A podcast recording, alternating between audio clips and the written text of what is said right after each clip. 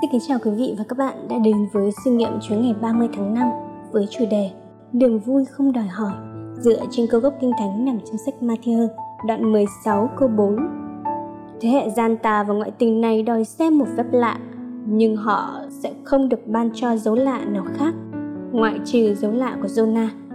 Nói xong, Ngài rời nơi đó ra đi. Việc đòi hỏi Chúa ban cho một phép lạ có thể cho thấy sự thiếu lòng tin. Một số người cảm thấy họ thể hiện đức tin tuyệt vời bằng cách liên tục cầu xin Chúa ban phép lạ. Họ giả định rằng trong mọi tình huống, Chúa đều muốn làm điều ngoạn mục.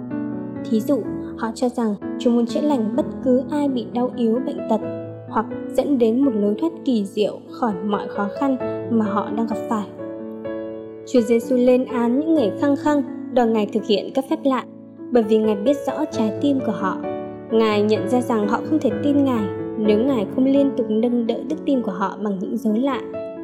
Đức tin của họ không đủ mạnh để sống sót nếu không có nguồn cung cấp điều kỳ lạ thường xuyên. Chúa Giêsu đã lên án sự thiếu đức tin này và rời xa họ. Có những lúc chúng ta thích phép lạ hơn là thích đứng làm phép lạ.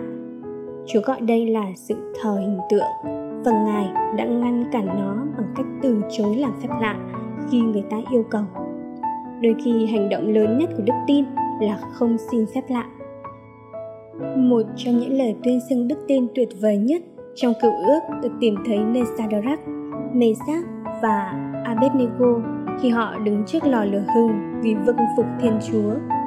Họ bày tỏ đức tin thực sự khi họ bảo đảm với vua Nebuchadnezzar rằng nếu hoàng thượng nhất định quăng chúng thần vào lò lửa hừng thì đức chúa trời của chúng thần thờ phượng sẽ giải cứu chúng thần khỏi lò lửa ấy, và ngài sẽ giải cứu chúng thần khỏi tay hoàng thượng, tâu hoàng thượng. Nhưng nếu ngài không giải cứu chúng thần thì tâu hoàng thượng, chúng thần xin hoàng thượng biết rằng chúng thần sẽ không phục vụ các thần của hoàng thượng hay thờ lạy pho tượng vàng hoàng thượng đã dựng lên đâu. Daniel đoạn 3 câu 17 18 Họ xác tín vào quyền năng của Thiên Chúa có thể giải cứu họ nhưng họ còn hoàn toàn tin tưởng nơi Ngài đến mức họ không xin được cứu thoát khỏi hoàn cảnh ấy. Đức tin của bạn có cần rất lạ để duy trì không? Hay bạn tin cậy Chúa hoàn toàn đến mức bạn có thể nói dù không được như vậy, còn vẫn sẽ tin cậy Chúa. Cảm ơn quý vị đã lắng nghe.